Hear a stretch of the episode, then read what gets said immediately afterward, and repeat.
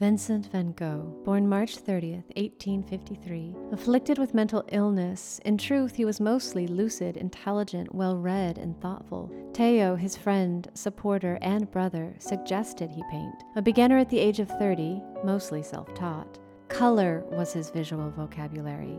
Color expresses something in itself, especially yellow, depicted in many paintings, like the yellow moon in the starry night. There are many theories as to why yellow, but his affection was paramount. He said, How wonderful yellow is! It stands for the sun.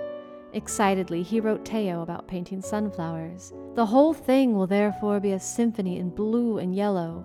Toward the end of his life, his affinity for yellow persisted in his sanctuary of nature. He described the fields as boundless as the sea in delicate colors of yellow.